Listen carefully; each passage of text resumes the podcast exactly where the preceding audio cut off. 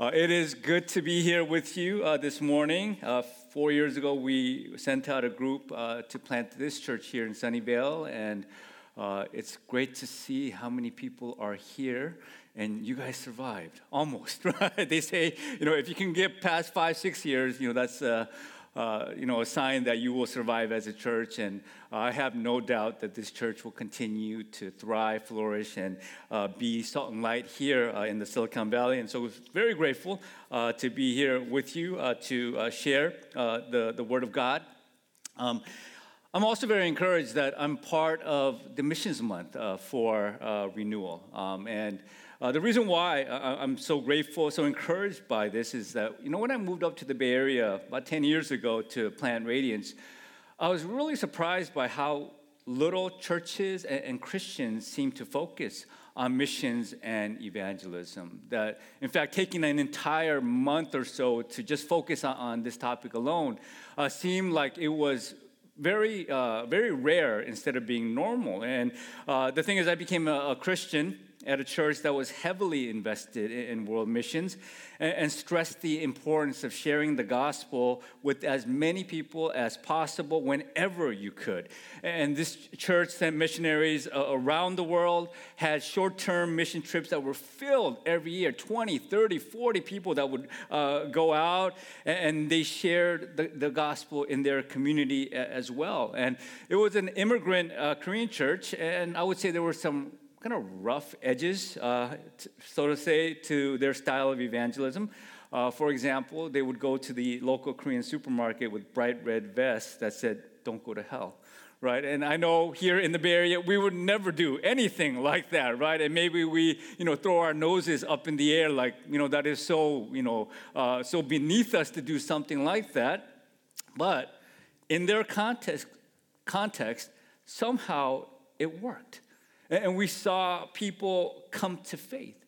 And I remember when it was my turn to get baptized, I, I got saved at that church. There was a line of 30, 40 people actually getting ready to be baptized. And so something was working. And in fact, my faith as a new Christian grew as a result of the evangelistic fervor of that church because for all the doubts that I had going into Christianity, the one thing that I could not shake was the fact that there was this large group of people, and it was a sizable church, uh, close to maybe a thousand people at that time, but a large group of people who seemed to be genuinely living out their belief in God, even to the point of, leaving the comforts of their, their church, their suburban life, to go share the gospel in countries that I've never even heard of before. And many of them would go out on the weekends and make complete fools of themselves. At least in my mind, that's what they were doing, right? And I think many of us would, would agree with that. But the results could not be argued. That daily, right, they were bringing people to faith. And how many churches today can say the same thing about the addition of new believers into the fold. And so that was, you know, kind of my background. And so after seminary, I joined Acts Ministries, which Renewal is also a, a uh, part of. And the reason why I decided to join AMI was largely because of its emphasis on missions the opportunity to be able to partner together to help fulfill the Great Commission uh, with other like minded leaders and, and, and, pastors. And the idea that the book of Acts should be the normative expression of Christianity is something that resonated with me, and I hope that it resonates with you as well. And the reason why, again, I wanted to join AMI was working with churches that share this same core spiritual DNA. Now, Unfortunately, I think over the years, uh, I think, including myself, we have diluted what normal biblical Christianity was meant to be. We now confuse our personal salvation as being the sole purpose of the gospel, but that is actually not what Jesus taught. At the end of the Gospel of Luke, after Jesus had been resurrected, he taught his disciples how the entire Old Testament, from the law to the prophets, and even the Psalms, is fulfilled in him. And this is what we read in Luke 24. And I think this is very important for us uh, to understand how the scriptures ought to be read. 24, verses 45 through 47. Then he opened their minds, meaning Jesus, to understand the scriptures. And he said to them, Thus it is written that the Christ should suffer and on the third day rise from the dead. Now, I think a lot of churches, a lot of Christians, we stop there, right? When we talk about being gospel centered or Christ centered in our preaching, in our reading of the scriptures. But there's actually a second part that Jesus makes very clear. And that repentance for the forgiveness of sins should be proclaimed in his name to all nations, beginning from Jerusalem. He adds that second part, right, to this idea of a Christ centered approach to the scriptures. That in his name, the gospel would be proclaimed from where you are to the ends of the earth. Normative biblical Christianity, Christ centered Christianity, must include the proclamation of the gospel to all the nations, beginning with where we find ourselves. And we have actually no impetus, no right to change what the totality of the scriptures describe as being the normative pattern of the Christian life. Missions and evangelism is not some small part of the Bible, it is actually its essence, right? It is part of the essence of what the Bible talks about. Essentially, what Jesus is saying is that the whole of Scripture, understood by the mind that has been opened by His Spirit, finds its fulfillment both in the life, death, and resurrection of Christ, along with the mission of God that now must flow out of those life changing events. And so when the prophet Habakkuk looks forward to the day when the knowledge of the glory of God will cover the earth as the waters cover the sea, how do you imagine that's going to be fulfilled? What is Habakkuk looking forward to? Well, he's looking forward to the day when millions of Christians will boldly proclaim what Christ has done wherever they go. Right? That is how that will be fulfilled. And that's the very example that we see in the lives of the early Christians who turned the world upside down as they boldly proclaimed the message of the gospel. And this morning, I want to look at one of those examples uh, this morning in the book of Romans, a uh, person that we, I'm sure we all know well, the Apostle Paul. And so this is going to be our main text uh, Romans 1 13 through 17, the word of the Lord for us this morning. I do not want you to be unaware, brothers that I have often intended to come to you, but thus far have been prevented, in order that I may reap some harvest among you as well as among the rest of the Gentiles. I am under obligation both to Greeks and to barbarians or Gentiles, both to the wise and to the foolish. So I am eager to preach the gospel to you also who are in Rome.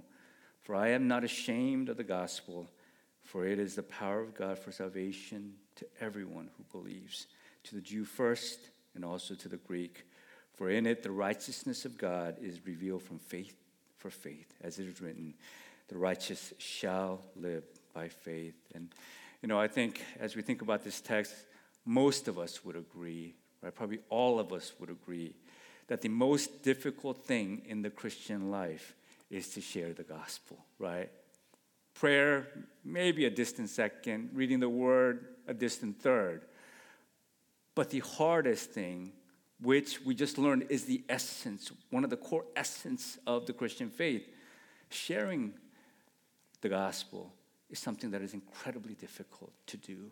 And so as we go through this text, we want to look at three keys to be to proclaiming Christ boldly and not being ashamed of the message of Christ. And uh, just a, a, rough skeleton of the message moving forward. First, is to live a life of joyful obedience. Uh, second, we're going to uh, maybe turn these uh, two points uh, on uh, reverse understanding God's prerogative in salvation. And finally, resolving not to be ashamed of the, of the gospel, making that resolution in your heart. Now, the first key, uh, living a life of joyful obedience, is paramount. And I think one of the mistakes that we have a tendency to make, especially in the modern church, is to overemphasize our freedoms and downplay our responsibilities as Christians. And uh, to be honest, I think this is, ha- has led to some irresponsibility on all of our, our parts, especially in the area of, of, missions and evangelism. Most of us see evangelism cur- currently, the preaching of the gospel, as an option right? It's an extra, it's extra credit, right? This is for the really holy Christians, right? Maybe those evangelists that are out there, and it's cherry on, on top, right? But it's so much more than that. And, and Paul, we see, he sees it in a totally different light. And what he writes is he says, I am under obligation to preach the gospel to everyone that I, I meet. And the world in Paul's time uh, was, in his mind, was divided into very simple categories Greeks, non Greeks, wise, and, and foolish. And essentially, what Paul is saying is that he has an obligation to preach the gospel to all of humanity. And he understood his obligations and he took ownership of them. And I think in our day and age, many of us, we don't feel obligated to much in terms of our faith, right? There's other obligations that weigh on us work, family, all these other responsibilities. But for some reason, the obligations to Christ seem more minimal. Uh, but when we look at the early church, early, early believers like Paul, they understood their responsibility in full, and they understood their responsibility to be able to take this message to the ends of the earth. And this is actually what Paul says Though I am free and belong to no man, I make myself a slave to everyone to win as many as possible. But I want us to think about that. Though I'm free, right? Though I don't have to do this, Something deep within me compels me.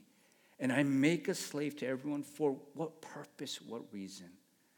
So that I may win as many as possible. There are times, brothers and sisters, when we have to sacrifice our freedoms in order to win people to Christ, right? For missionaries, that means sacrificing the comforts and luxuries of life here in the States and to make themselves slaves to another culture. For those of us who are here in the Bay Area, we're also under the very same obligation to share the gospel with the people around us, even though it feels confining at times, even though it feels limiting in, in certain ways. And, and not only should we recognize our obligations, we should also note the attitude that we ought to have in regards to that obligation. And I realize that, you know, whenever a message like this is shared, people start to feel really guilty. And that's not my point, right? My point is not to make you feel like, oh my God, right? I'm so guilty of this. And, because that's not going to bear fruit in your life.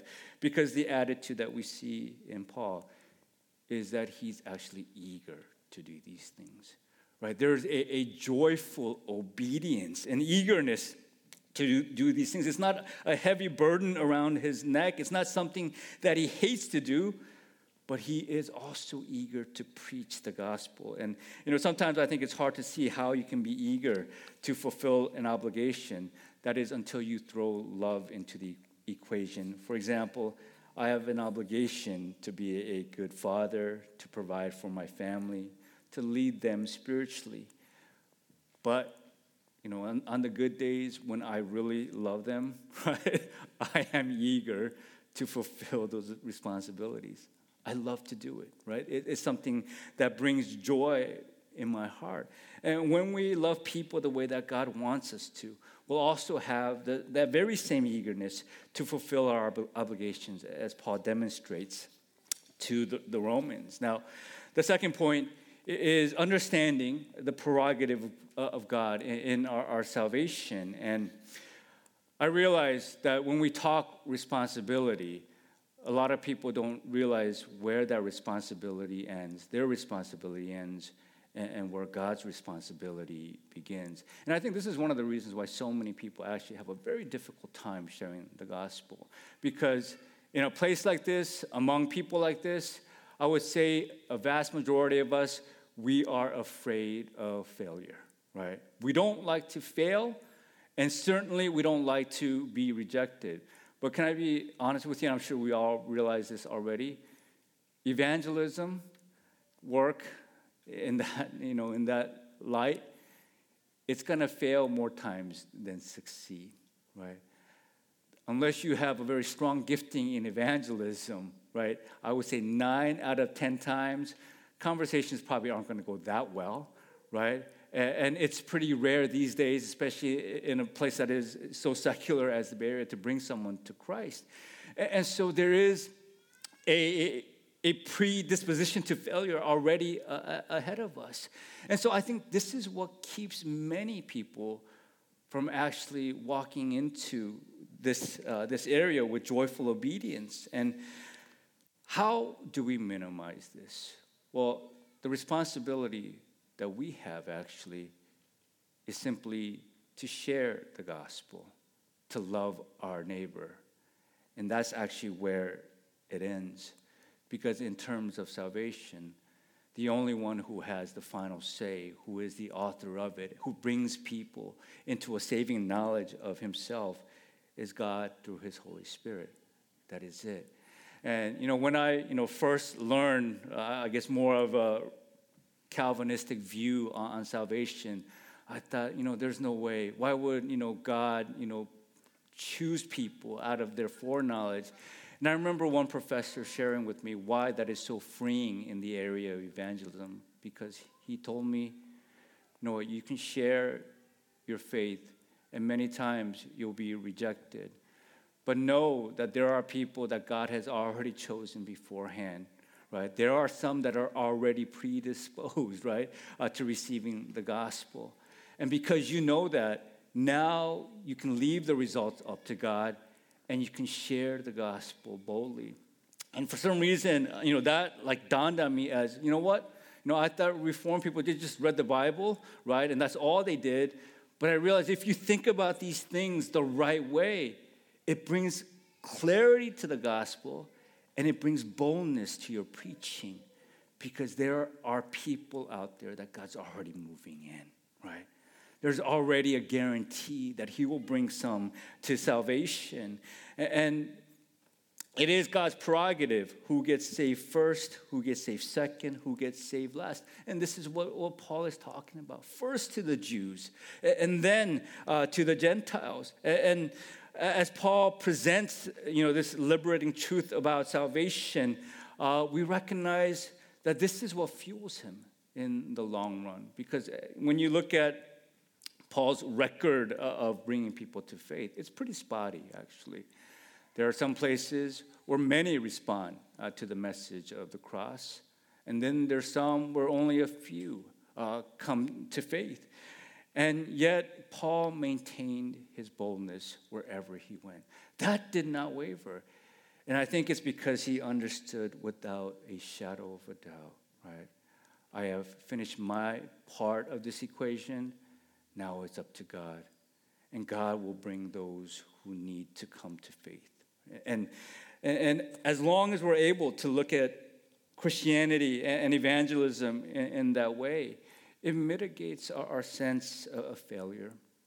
It takes away uh, the, the disappointments that we often encounter as we're trying to uh, share our, our faith with those whom we love. And, you know, till the very end, I, I, think there's always a chance. And, you know, I've seen, you know, some incredible, incredible uh, works of salvation. I remember uh, my wife, um, she had a, a, grandmother that she dearly loved who was very strongly Buddhist. And uh, we didn't know how we were going to share the gospel, you know, as she was getting ready to, to pass away. And remember, I remember to this day being in that hospital room with, with Mira, and uh, she was with her grandmother in the last moments, and um, she was going in and out of sleep. There wasn't a lot of time, but in that brief window where there was some clarity of thought, I remember my wife holding her grandmother's hand and saying, Grandmother, you have to believe in Christ. You have to believe in, in Jesus do you believe in him right? And i think like her grandmother got tired of her right? She says yes i'll believe right? Just leave me alone. Let me go to sleep. Let me go off in, peace. And you know you might question you know a deathbed conversion like that. But i remember uh, when mira's aunt came into that room uh, her grandmother's daughter she said i could feel the presence of god in that room. And you know, as she was wrestling with her mother's death. And again, she was very strongly Buddhist as well. As she was wrestling with her uh, mother's death, she said she saw angels in that room covering her. And so there's always a chance, isn't there? Why? Well, because it's God who is at work, right? And we don't need to be discouraged. We don't need to fall under the weight and the burden of trying to be responsible for every single person that we're sharing the gospel with. We do our part, we fulfill our obligations, and we know that God will do the rest. Now, this leads us to our, our third point, uh, and I, I think this is probably the one that is most difficult for us, and that is simply dealing with our shame, right? And I think that is uh, ultimately at the end, which is what, what becomes very, very difficult. Now, the very fact that Paul writes this tells us that there are things about the gospel that will bring us shame in the eyes of the world. As he tells us, the message of the cross is foolishness, right? It was back then, and it is the same case today. There has never been a time when the gospel has been easy to share. Okay, I think in our minds we have, you know, some some I would say snobbery in terms of chronology. We assume, oh, you know, people knew less back then. It was much easier to share the gospel way back when, right? But you read the writings of Aristotle, Plato, right? I think they're pretty smart people. actually, right? I think it was just as hard to share the foolishness of the gospel then as it is today. And the very notion of God becoming man, dying on the cross for our sin, being resurrected on the third day, ascending to heaven, and then coming back again, it is a crazy message, right? It is absolutely crazy. And, you know, before I received Christ into my life, I thought Christians were the most delusional, unrealistic, the most anti-intellectual, anti-intellectual group of people on, on the planet. And in the face of science and reason, who in the world could believe such nonsense? Now, there's an old adage, right? If people are going to think you're crazy, right, well, then leave them with no doubt, right? leave them with little doubt. They're already thinking it, right? Why not then share the gospel with them at least once, right? I'm not saying, you know, every time you meet your coworker, right, to share the gospel each and every day.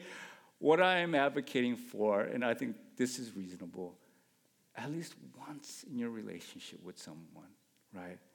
Because they're not going to receive Christ without someone articulating the gospel right? That much is clear. How can they believe, right? Unless someone shares, unless someone preaches. And how beautiful are the feet of those who bring good news. And so I think that's a reasonable ask, something that the Lord, I believe, would ask of us. At least once in your relationship with someone that you care for, articulate the gospel, even though you know they think you're going to be crazy or, or you are crazy. And as we think about you know why we don't do these things yeah there are a lot of cultural biases that make it very very difficult for us to share the gospel. And uh, I, think we know uh, many of these uh, biases that are around us uh, not only anti-intellectual but you know at least living here in the bay area one thing that i'm uh, keenly aware of is that in a place where inclusivity is so important, the gospel seems very exclusive, doesn't it? And in a place that that talks about tolerance, again, Christianity seems uh, rather intolerant. And, and, these are the barriers uh, that we all are, are keenly aware of. And you know, some years ago, I did realize, uh, I think, what was taking the place of the proclamation of the gospel in places like the Bay Area. And it was hard for me to wrestle with this and even to come to a, a conclusion about these things. But I, I realized the matters of social justice, or what people refer to as the social gospel, has become the replacement for the clear articulation of the message of Christ. And though I saw the tides coming, I didn't realize how strong those waves were. And what's happened uh, in, in, churches, uh, I would say, that are beginning to lean in this way, instead of these social justice being an essential outworking of the gospel, what we're beginning to see is that those two things are now pitted against one another. And Christianity is becoming increasingly divided into two camps those who care for matters of justice and those who care for salvation those who are mainly concerned about alleviating a, person's present suffering versus a concern for people to be delivered from their eternal suffering. And admittedly, I would say 20, 30 years ago, the church was far more focused on saving souls while ignoring or virtually ignoring people's physical needs. And, you know, that was not a healthy place either. I remember, you know, going to a, a homeless feeding and uh, this, this woman from this church that was very hot evangelistically, she said, if they don't receive Christ, they don't eat, right? And I thought, okay, that can't be right. that doesn't seem, you know, like a very loving thing to do. Uh, and I think because of certain attitudes like that, uh, the pendulum began to swing. And unfortunately, the pendulum has, has swung very far the other way where we address social injustice, but we fail to look at the spiritual roots of those problems. So we're passionate now about justice, but lukewarm about evangelism. We don't really care about these things, failing to recognize that evangelism and justice are inseparably linked because God cares about an individual's the number of hairs on their head as well as the eternal fate of their soul. And if the church could be as passionate about evangelism as we are passionate about justice, I think it would be a recipe for revival. I really do.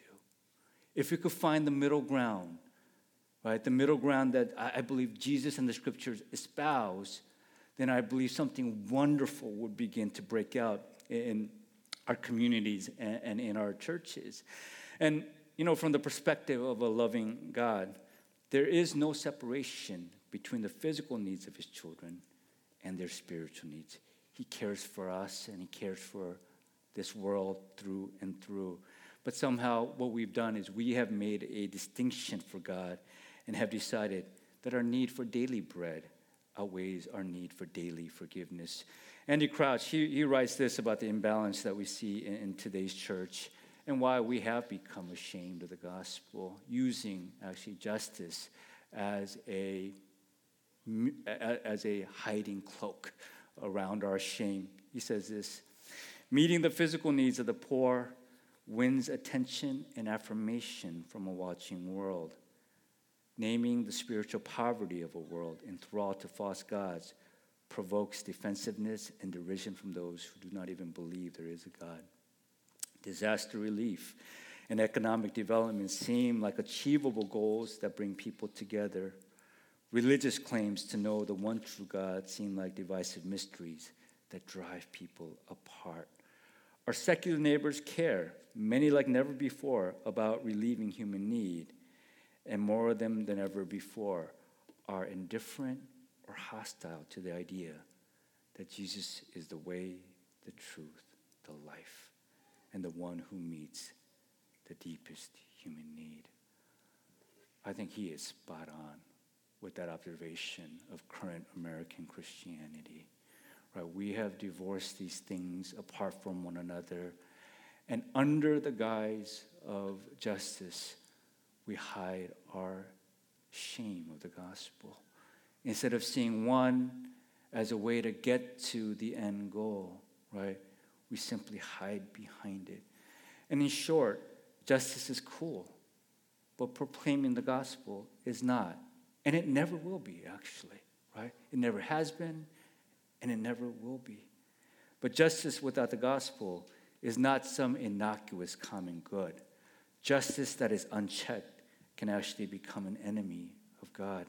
History especially history in the 20th century, long before many of you were born, has taught us that lesson over and over and over again.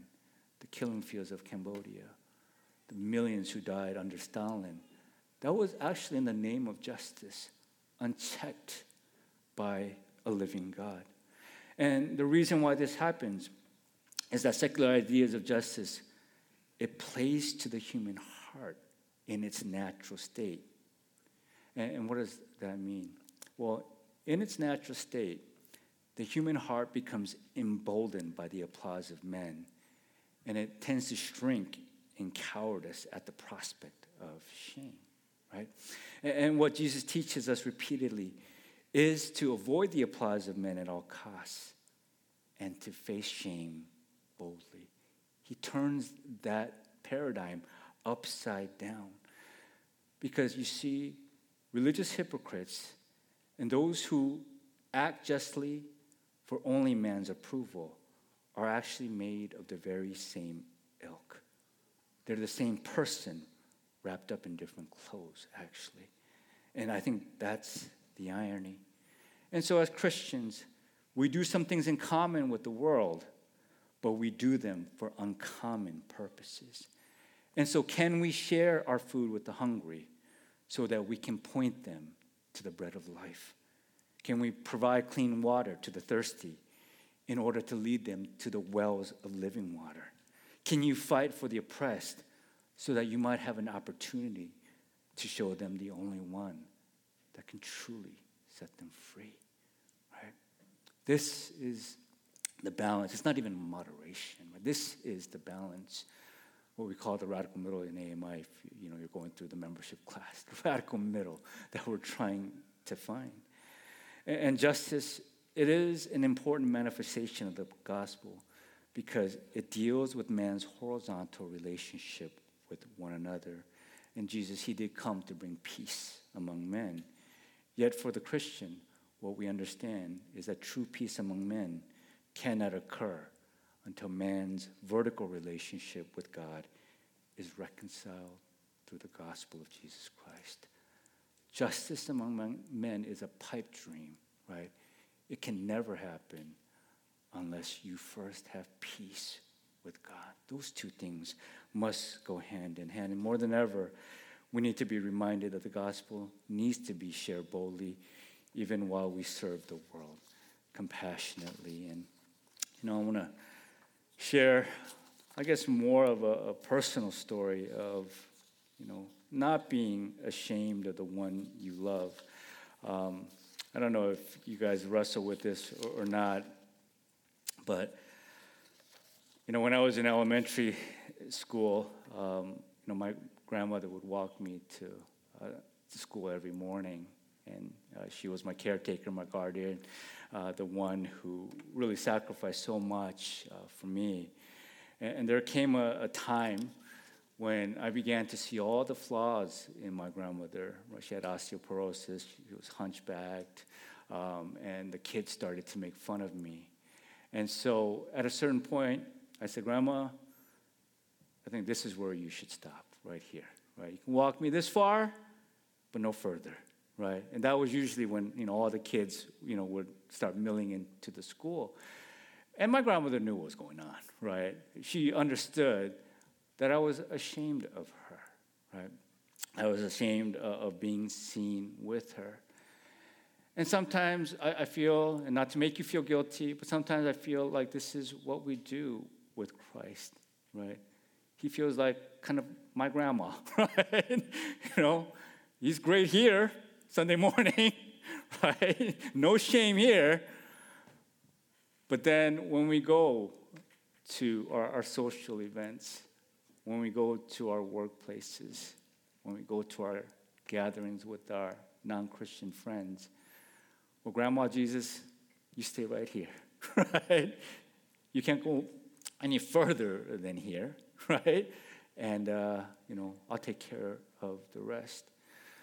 But you know, in hindsight, um, you know, when I think of my grandmother who has passed away, I wish I, I could have taken back all those opportunities to walk with her and not care so much about what others thought.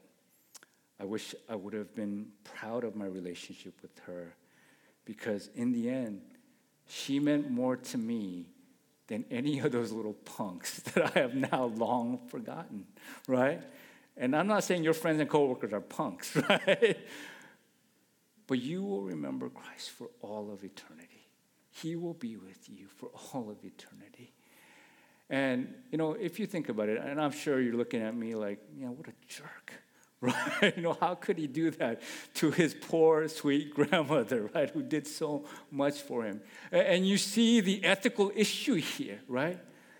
But if you think about it, you know, from a human terms, I had every right to be ashamed of her. She was not that cool, actually, right? And, you know, kids, I mean, they're kids being kids, right? You know, they probably had a right to make fun of me for those things. But when we look at Christ, the perfect Son of God, why are we ashamed? What is going on there where we feel the shame? And I think part of it is maybe an upside down view of the gospel. And this is what I mean by that. And this is, uh, we'll end this here and have the praise team uh, come up. The upside down gospel is this Christ is the one who had every right to reject us, to be ashamed of us on that cross, right? But when we look at the scriptures, what we read is that he despised the shame. He looked at it and said, I will not be ashamed. I will not be ashamed of the people that God has given to me.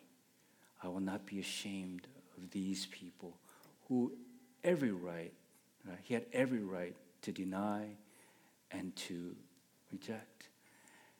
And to be ashamed of the one who gave his life for us is actually to turn that dynamic upside down. And if there is one thing that the scriptures remind us very, very uh, plainly, is that Jesus says, If you deny me before the Father, right, I will, if you deny me before men, I will deny you before the Father. That always used to scare me. That, I mean, at least in the beginning, used to provide some good motivation, right? To check my heart, to see where I stood in relationship to the one who gave his life for me. I'm going to leave you this quote from Piper when it comes to shame. And I think this is something that we need to be resolved in our hearts to say over and over again. And I think this is what Christ must have said in his heart as he gave his life for us. According to Piper, it says, Shame, I despise you. I will not yield to you I will not give to you any satisfaction. You may do with me whatever you please in the short run, but I will not obey you or follow you or give in to you. I despise you, shame, and will not let you rule over me. And I think that was the heart of Christ as he thought of you, as he thought of us.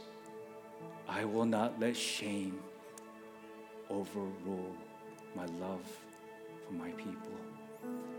And in the same way, he asks the same of us. Don't let shame overrule your love for Christ. Proclaim his name on the rooftops. Proclaim his name to the ends of the earth. Proclaim him because he's well worthy of it. Amen. Let's pray.